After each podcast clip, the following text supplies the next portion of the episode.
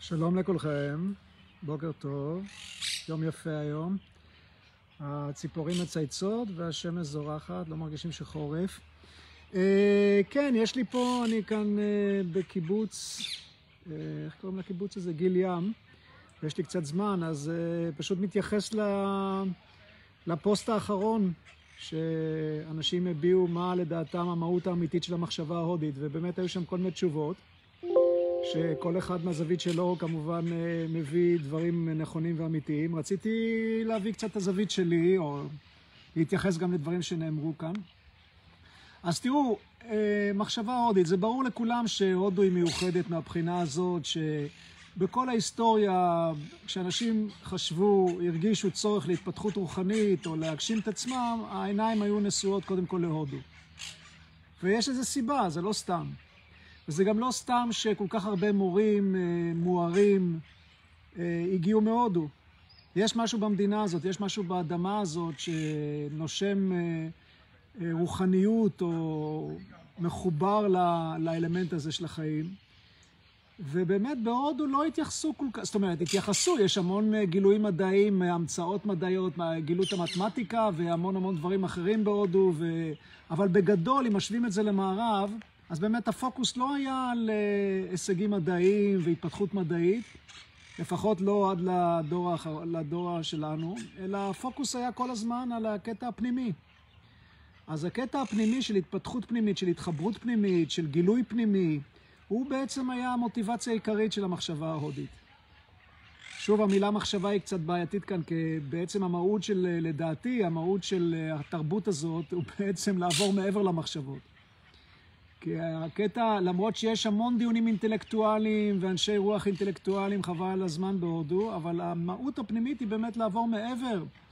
לעבור מעבר לאינטלקט, כי האינטלקט בסך הכל הוא רק פן אחד של האישיות שלנו, של התודעה שלנו.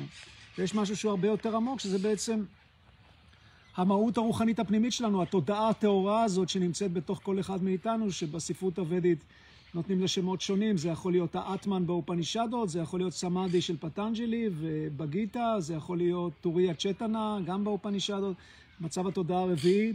אבל המהות, עוד פעם, הייתה תמיד ללכת לאיזשהו מקום שהוא המקום היסודי ביותר, לשורשים של הדברים. זה כמו שאם אני מסתכל על עץ, אז אני רואה בחוץ את כל ההיבטים של העץ, אבל כל, כל הגדילה שלו וכל הפריחה שלו היא בעצם דרך השורש. זאת אומרת, ובמחשבה ההודית, כל הזמן זאת הייתה הנקודה, ללכת לשורש.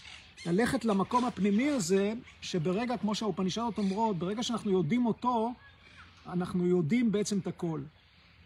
וכשאנחנו אומרים יודעים, זה לא הכוונה של ידע רגיל שאינטלקטואלי שאני לומד בספר, אלא ידיעה פנימית, ידע טהור, ידע שהוא לא אה, מפריד בין הסובייקט לבין האובייקט, אלא ידע אחדותי.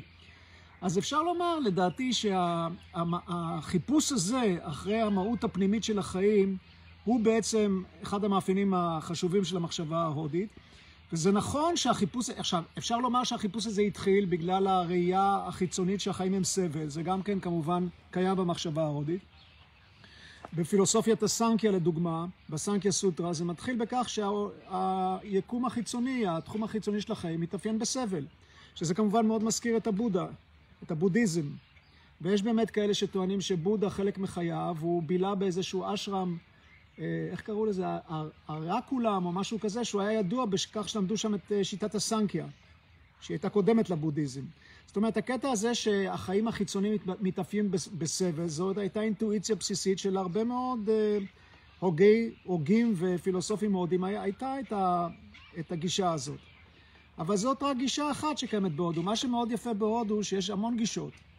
מצד אחד יש את הגישה הזאת, שהתחום החיצוני מתאפיין בסבל, ואנחנו, זה לא חוכמה גדולה למצוא את זה כיום. מחלות ומלחמות ובלאגנים, לא חסר סבל בעולם. אז מהבחינה הזאת אנחנו יכולים לראות באמת שהצורך הדחוף הוא באמת לצאת מהסבל הזה. אבל זה רק פן אחד שוב של העניין, מכיוון שבאופנישדות הרישים הוודים טענו שבעצם המהות של הבריאה היא סאצ'יט אננדה, היא תודעת אושר עליון. אננדה זה אושר שלא קשור לדברים חיצוניים. זה לא קשור לכך שמישהו נחמד אלינו, או מישהו אה, אה, נותן לנו משהו, או שזכינו בטוטו או בלוטו, שאנחנו, יש לנו הרבה כסף וכל הדברים האלה, אלא אושר שהוא פנימי, שהוא נובע מהתחברות באמת לעצמי הפנימי שלנו, למהות הרוחנית הפנימית שלנו. ומהזווית הזאת, אז החיפוש כאן של המחשבה הוודית הוא לא, לא בהכרח יציאה רק מסבל, הוא בעצם התחברות לאושר אינסופי, לזכות במצב של הערה. עכשיו, המושג מוקשה, שהוא מושג של שחרור, אז הוא באמת שחרור מסבל גם, אבל השחרור הזה הוא גם שחרור מסבל, וביחד עם זה הוא גם שחרור שמביא לנו חופש אינסופי, ואושר אינסופי, ואנרגיה אינסופית, ואינטליגנציה אינסופית. אז בעצם זה לא משנה, הדברים זה, זה בעצם סמנטיקה, אנחנו כאן, אה, אני קצת אה, מתמקד בדברים קטנים, אבל בעצם המה, המהות היא שוב השתחררות, אפשר לומר מסבל, נכון, זכייה באושר אינסופי, שזה בעצם המצב של הערה. המצב של הערה, זה, הוא רחוק מלהיות איזשהו אידיאל פילוסופי מהזווית ההודית. אידיאל פילוסופי רחוק כזה, שאחרי שבן אדם... אה, אה, חי כך וכך שנים והוא עוזב את העולם, אז הוא זוכה במצב של הערה, כמו שיש אה, גישות בדתות שונות או בפילוסופיות שונות. אז זה ממש לא העניין. יש אמנם כאלה שטוענים שזאת הייתה המהות, לדוגמה שפטנג'לי חשב שזו אחת האינטרפטציות שלו, שלדעתי היא שגויה, שרק אחרי שבן אדם עוזב את גופו, הוא בעצם יכול להגיע למצב הזה של קייבליה, של היפרדות, של הפרדה בין הצד החיצוני של החיים, הפרקריטי, הטבע, שהוא משתנה כל הזמן, לבין ההוויה האינסופית, האחדותית הזאת שנמצאת בתוכנו, שזה הפורושה, לפי פטנג'לי. אז יש טוענים, אנשים רציניים, כמו פוירשטיין למשל, שנחשב להוגה דעות רציני, ואינטרפטט... מי שנתן אינטרפטציה עמוקה ליוגה סוטרה, הוא טוען שזה רק אחרי המוות. מאיפה שאני בא זה לא הקטע בכלל. הקייבליה, המצב הזה של השחרור, של ההפרדה, בין הבלגן של החיים, בין כל הפעילות האינסופית שיש בטבע, בפרקריטי, לבין הפורושה, זה מצב שיכול להיות כאן ועכשיו.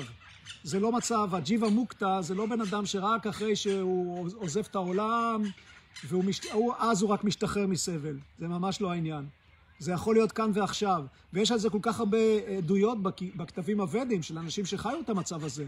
אם זה היה רק אחרי המוות, אז לא היו, לא היו, לא היו את כל. המורים הגדולים האלה, המוארים, שחיו מצב שלם של הערה, גם לפי הדיווחים שלהם וגם לפי החוויות של אנשים שהיו בחברתם, שהו בחברתם. זאת אומרת, גם בתוך הראייה של המחשבה הוודית, ההודית, הוודית, יש המון המון גרסאות והמון המון אה, צורות להבין את הדברים. אבל אני חושב, מהזווית שלי, שהבסיס באמת לכל המחשבה ההודית חו... הוא בסיס חווייתי. זה לא בסיס תיאורטי. זה לא בסיס שאנחנו, שאתה הולך ל, ולומד אה, בצורה אקדמאית או בצורה אחרת איזה שהם כתבים ומפתח לעצמך פילוסופיות על החיים או דברים כאלו. כל הרעיון הוא לחוות את המהות הפנימית שלך, את העצמי הגבוה שלך, שעומד מעבר לאגו ומעבר לאינטלקט ומעבר לשחור ולבן ומעבר לכל הריבוי והסבל והבלגן שקיים בעולם. זו בעצם המהות האמיתית של התרבות הזאת. ו, ושוב, האנשים כתבו בתגובות ש, אז, שקיימת זהות, שיש מצד אחד את הברמן ואת האטמן, שזה כמובן נכון לחלוטין. יש ה, ה, הכתבים של האופנישדות והגיטה, וזה מופיע גם במעברתה ובפוראנות, מדברים על כך שבבסיס של כל התופעות בטבע יש איזשהו שדה אינסופי של אנרגיה. איזו הוויה טהורה אפשר לומר. והם קראו לזה ברמן, שאפשר לקרוא לזה, לומר שזה בעצם היבט של אלוהות שהיא אימפרסונלית, שהיא לא אישית, היא מוחלטת. זאת אומרת, על הברמן אי אפשר לומר שהוא יפה או ארוך או, או בצבע כזה או משהו אחר כזה, משהו שהוא אבסולוטי, מוחלט.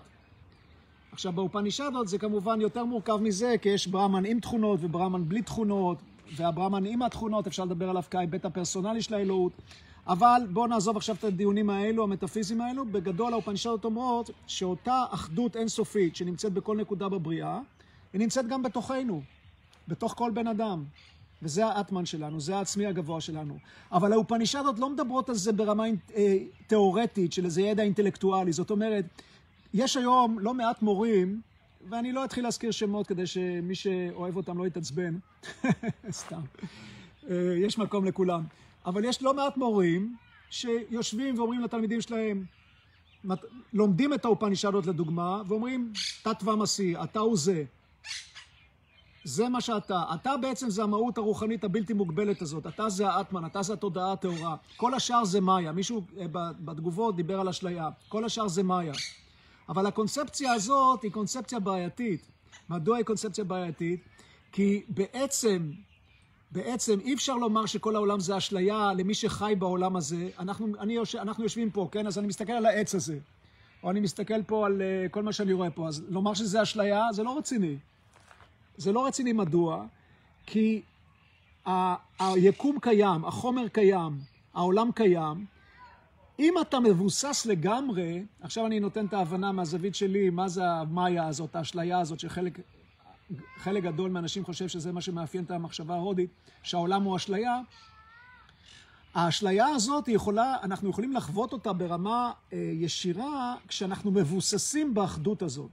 זאת אומרת, אדם שהוא לגמרי מואר, ושוב, לגמרי מואר זה לא אומר שהוא ברמה האינטלקטואלית אומר, אוקיי, אני הוא זה, תת ומסי, ואתה הוא זה, וכל זה זה זה, ומדבר על כך וחושב על כך, וקורא את זה באופנישדות, קורא את זה לניסרגדה, קורא את זה באלף ואחד מורים אחרים.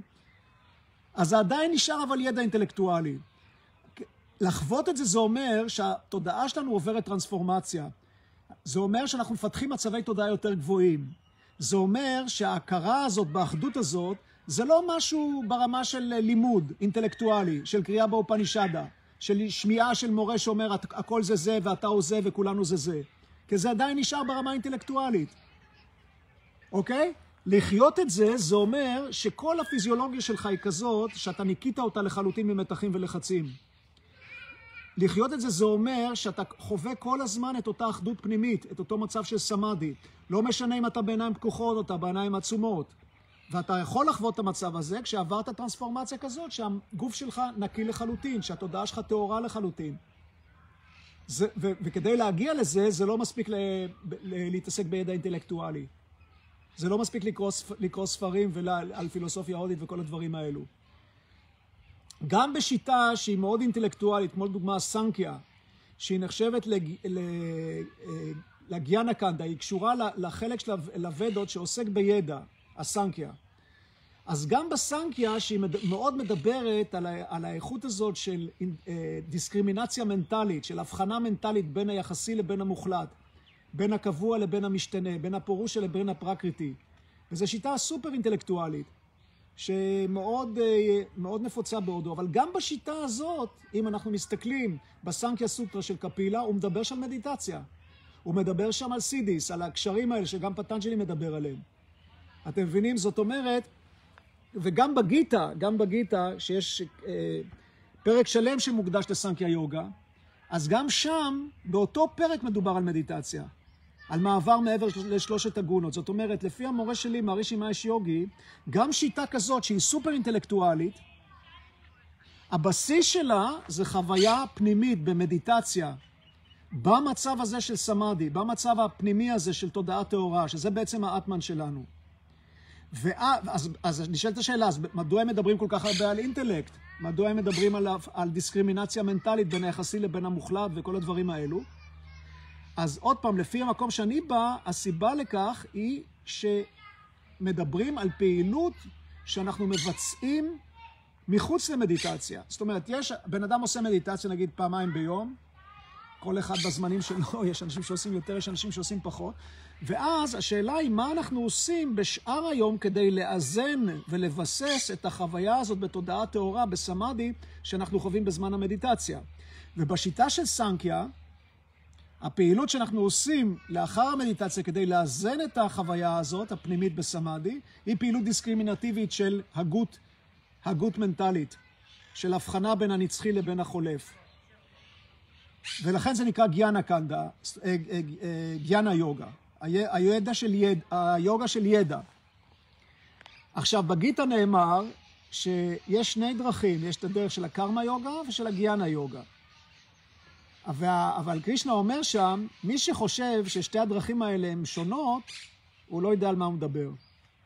הוא חי בבערות. עכשיו, מה זה קרמה, קרמה יוגה? אז ההבנה, ההבנה הרגילה, קרמה יוגה זה אומר שאתה, דרך פעילות, אתה בעצם אה, מבסס את המצב של יוגה.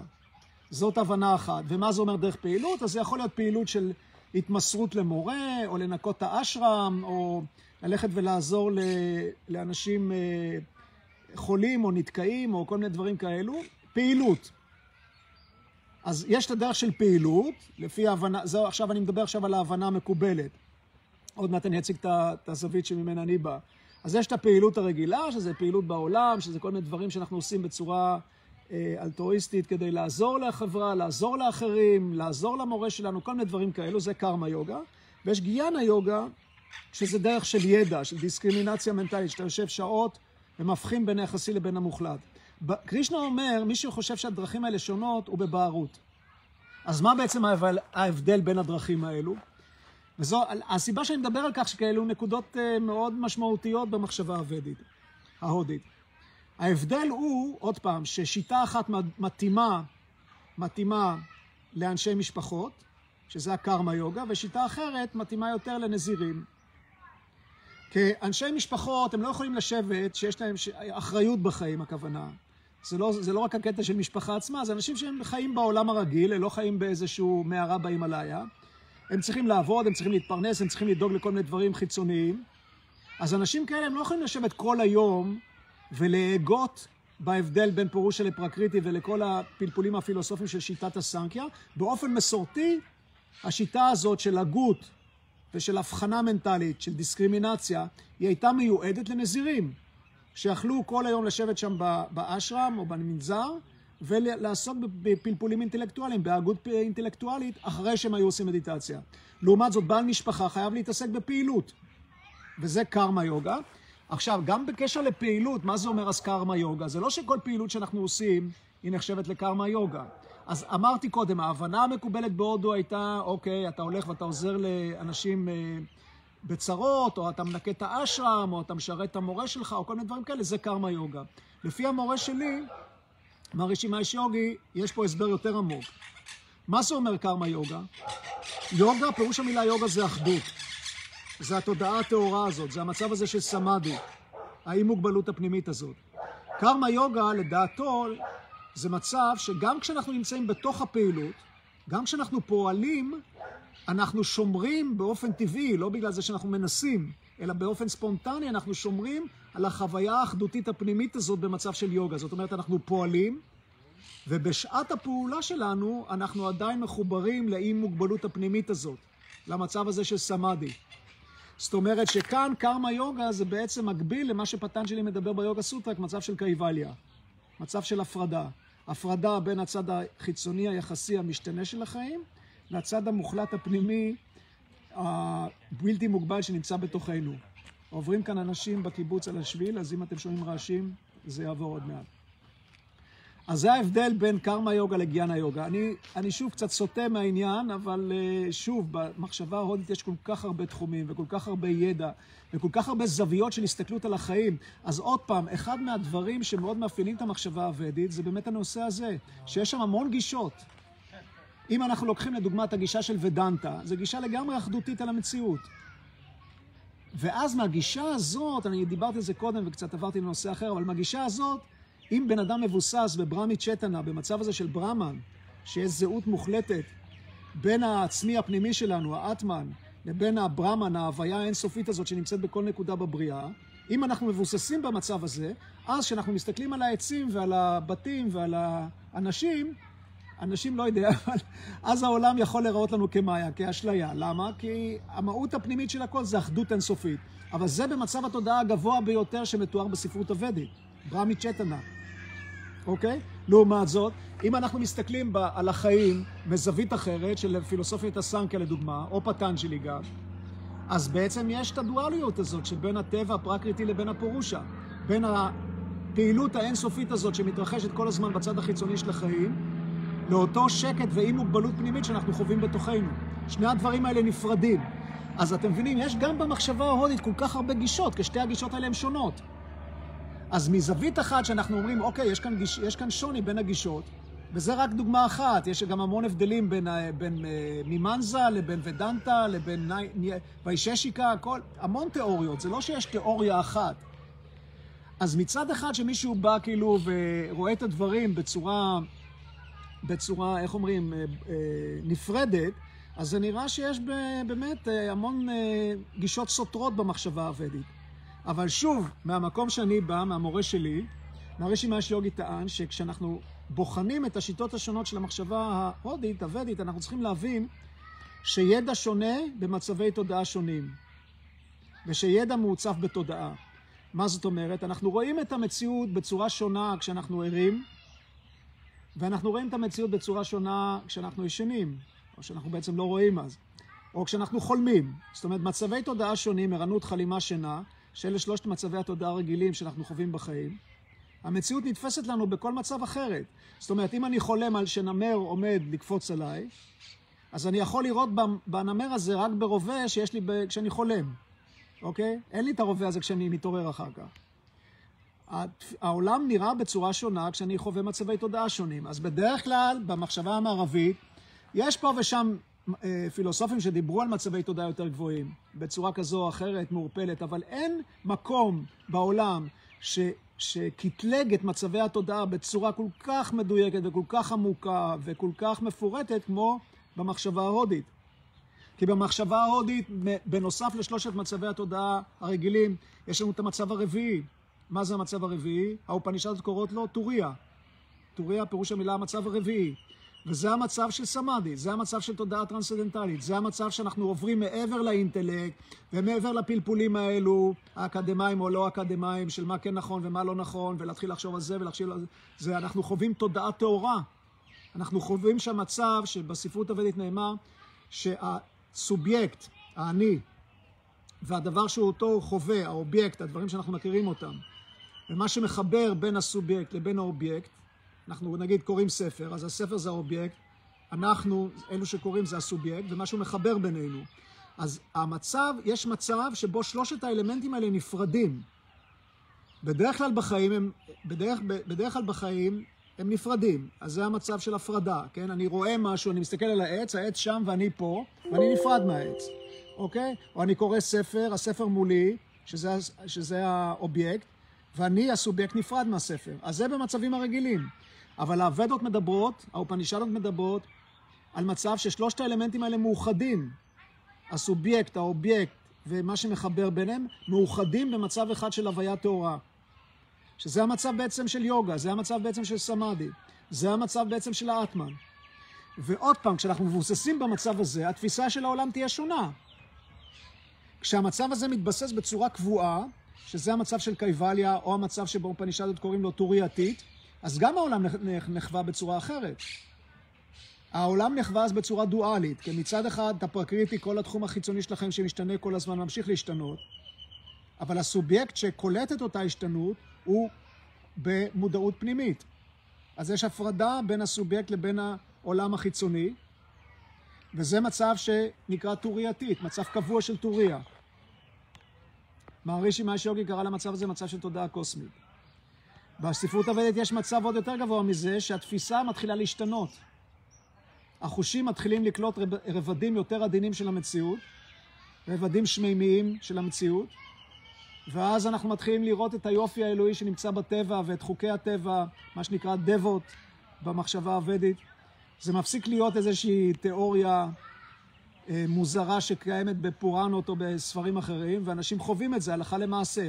וכשזה קורה, כשאנחנו קולטים את הרמה השמימית של הבריאה, ברמה העדינה ביותר, עדיין בתחום של הפרקריטי, של התחום היחסי של החיים, המצב הזה נקרא בספרות הוודית בגבת שטנה, או תודעת אלוהים, וכל הספרות של הבקטי שקיימת, כל ההיבטים של בקטי שנמצאים לדוגמה בפוראנות, מהברטה, הם בעצם מתארים חוויות של אנשים במצב הזה.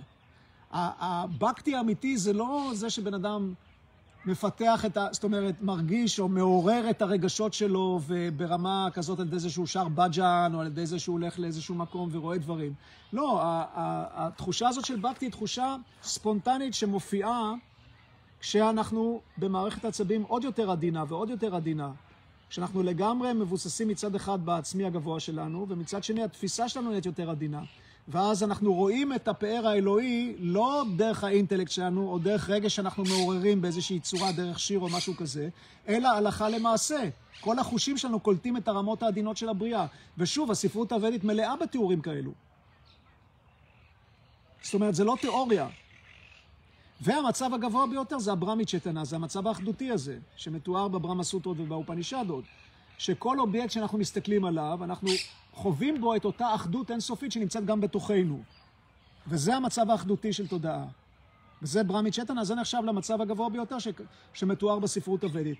אז מה אני, מה, למה, להיכן אני מוביל? שבכל אחד מהמצבים האלה המציאות נראית אחרת, וההסברים והפילוסופיות והחשיבה שמתארת את המצבים האלה תהיה שונה. אבל זה לא אומר שיש כאן סתירות, כי כל אחד רואה את המציאות מזווית אחרת. עכשיו, אז נשאלת השאלה, אם זה כך, אז מה, מה זה אומר לדוגמה שפטנג'לי, שהוא לא דיבר על האחדות הזאת של ברמן אטמן, הוא לא דיבר על, ה, על, ה, על תודעת ברמן האחדותית הזאת, הוא דיבר על ההפרדה הזאת בין, פר, בין פרקריטי לבין פורושה, על הקייבליה הזאת שמפרידה בין החומר לבין הרוח, בין ההשתנות האינסופית לבין העצמי שלנו. אז מה, אז מישהו יכול לשאול, רגע, אז זה נכון לומר שפטנג'לי בעצם לא היה מבוסס בתודעת אחדות? הוא היה רק בתודעה, בתודעה הזאת של טורי עתיד, בתודעה החמישית. אז התשובה היא ברור שלא, ברור שהוא היה בן אדם מואר לגמרי, אבל הוא פשוט, מסיבות שלו, הוא פשוט תיאר את המציאות מהזווית הספציפית הזאת. מהזווית הזאת. זאת אומרת, הוא ידע את כל האמת, זה לא שהוא, יד... זה לא, שהוא לא ידע, כי בתקופתו זה ברור שהידע של האופנישדות כבר היה קיים. הידע של האופנישדות והוודות הוא יותר עתיק מהידע של היוגה סוטרה. אז זה ברור ש... ופטנג'לי היה נזיר, פטנג'לי היה מערישי, אז ברור שהוא ידע את הדברים האלו. אבל הוא, מהסיבות שלו, הוא נתן את הזווית הזאת של היוגה, את הזווית הזאת של הפילוסופיה של היוגה, שהיא מתמקדת בעיקר בהפרדה הזאת. זאת אומרת, זאת המטרה שלו ביוגה סוטרה. כל הפרק הרביעי נקרא קייבליה פאדה, הקטע הזה של הפרדה. או לבדיות, כפי שגילי נדמה לי תרגם את זה, או משהו כזה. זאת אומרת, להפריד בין המשתנה לבין המוחלט. אוקיי? עכשיו, דרך אגב, אם אנחנו מסתכלים על היוגה, אני פה, פה היום, היום, אני, היום אני קופץ בלי הכרה מנושא לנושא, אז תסלחו לי, מקווה שבכל זאת הדברים, הדברים יהיו קצת, אה, תמצאו בהם עניין. מבחינה פדגוגית זה לא כל כך נכון מה שעשיתי היום, כי קפצתי באמת מהמון מנושאים לנושאים, אבל פשוט אה, הייתי ספונטני, לא, לא הכנתי את השיחה הזאת מראש. בכל אופן, בכל אופן, גם הנושא של יוגה, הפילוסופיה של יוגה, אתם יודעים, כאן בארץ, לא רק בארץ, בכל העולם, בתי ספר ליוגה, מורים ליוגה, הטקסט הקלאסי שכולם לומדים בהקשר של יוגה זה היוגה סוטרה. נכון? אבל תלכו בהודו, תלכו בהודו למשפחות מסורתיות או לאנשים אה, רציניים שמתעסקים בפילוסופיה הודית או במחשבה הודית, תשאלו אותם מה הטקסט הקלאסי של יוגה, הם לא יגידו לכם שזה היוגה סוטרה. ושתבינו, אני מת על היוגה סוטרה. אני בדיוק בימים האלה סיימתי ספר של איזה 600 עמודים על היוגה סוטרה. אז אני הרבה שנים השקעתי בזה המון אה, זמן ואנרגיה ומחשבה וכן הלאה. אבל בעצם, חייבים להודות שהטקסט הקלאסי של היוגה סוטרה זה הבגבד גיתא. ולמה? כי בבגבד גיתא יוגה מובאת מהמון המון זוויות נוספות שלא מוזכרות ביוגה סוטרה. שם בעצם לוקחים את היוגה דרך כל הספקטרום הזה שאנחנו דיברנו עליו, של מצבי תודעה שונים. גם פטנג'לי בעצם, תלוי באינטרפטציה, גם פטנג'לי, לדוגמה, שהוא מדבר על, בפרק השלישי, ויבוטי פאדה, על קשרים מיוחדים, זה, אפשר להכיל את זה בקטגוריה של טכניקות שמפתחות את החושים, שמפתחות רבטים יותר ויותר עדינים של התפיסה, שזה קשור לבגבד שטן, לתודעה האלוהית הזאת. שהזכרתי אותה קודם. אבל בעצם, בעצם, שוב, הבסיס העיקרי וה, והמקום שאליו הוא מכוון, זאת הקייבליה, שזה לא השיטה האחדותית של הוודנטה או של האופנישדות. זה עדיין השיטה שבה יש הפרדה בין היחסי למוחלט, בין הפירוש של הפרקריטי. בכל אופן, אם אני מסכם את הדברים, יש המון שיטות במחשבה ההודית ש... מתבוננות במציאות בזווית, מזווית אחרת ומגיעות למסקנות אחרות, אבל זה לא אומר שהן סותרות אחת את השנייה. פשוט בידע שונה, כשאנחנו, כשבן אדם מבוסס במצבי תודעה שונים, הוא רואה את המציאות בצורה שונה. כמו שנתנו את הדוגמה של חלום. אם אני חולם, אז החוקים שבתוך החלימה, הרובה שאיתו אני יורה בנמר כשאני חולם, הוא שונה מכשאני פותח את העיניים אחרי כמה זמן ומסתכל מסביב ורואה עצים ופרפרים. זאת אומרת, בכל מצב המציאות נתפסת אחרת. והיופי של המחשבה ההודית שהיא כוללת את כל הזוויות האלו. את כל ההתייחסויות האלו. אבל אם רוצים בכל זאת, ובכך אני מגיע כמעט לסיום, אם אנחנו רוצים בכל זאת לסכם את הדברים, ומה הדבר הכי חשוב בכל השיטות, זה הקטע של שחרור מבערות, זה הקטע של הערה, זה הקטע של לפתח מצבי תודעה יותר גבוהים. והפיתוח הזה, המצב הזה של מוקשה, של שחרור, שחרור ממה? שחרור מסבל, שחרור מבערות, שחרור מכל הצד, ש... התעסקות רק בצד החיצוני של החיים, מהאגו, מכל הדברים האלו. המוקשה, השחרור הזה, הוא בעצם משותף כמעט ל-100% מה, מהמחשבה הוודית. אפילו טקסט כמו למשל ניאיה סוטרה.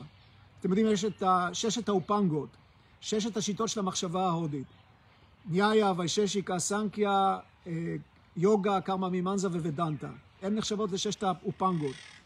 אז השיטה הראשונה נקראת ניאיה, וזו שיטה של לוגיקה. איך, איך לטעון טיעונים לוגיים בצורה נכונה. איך בוויכוח לוגי להציג את ההנחות שלך בצורה שהיא עוברת.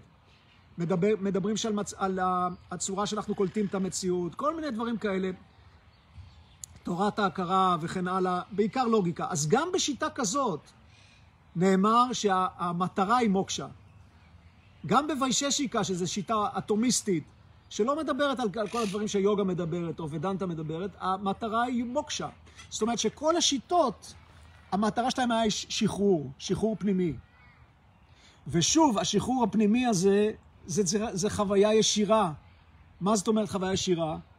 זה לא מצב, עוד פעם, זה לא מצב שקשור לדמיונות או לפעילות אינטלקטואלית כזו או אחרת. זו צריכה להיות חוויה שלמה.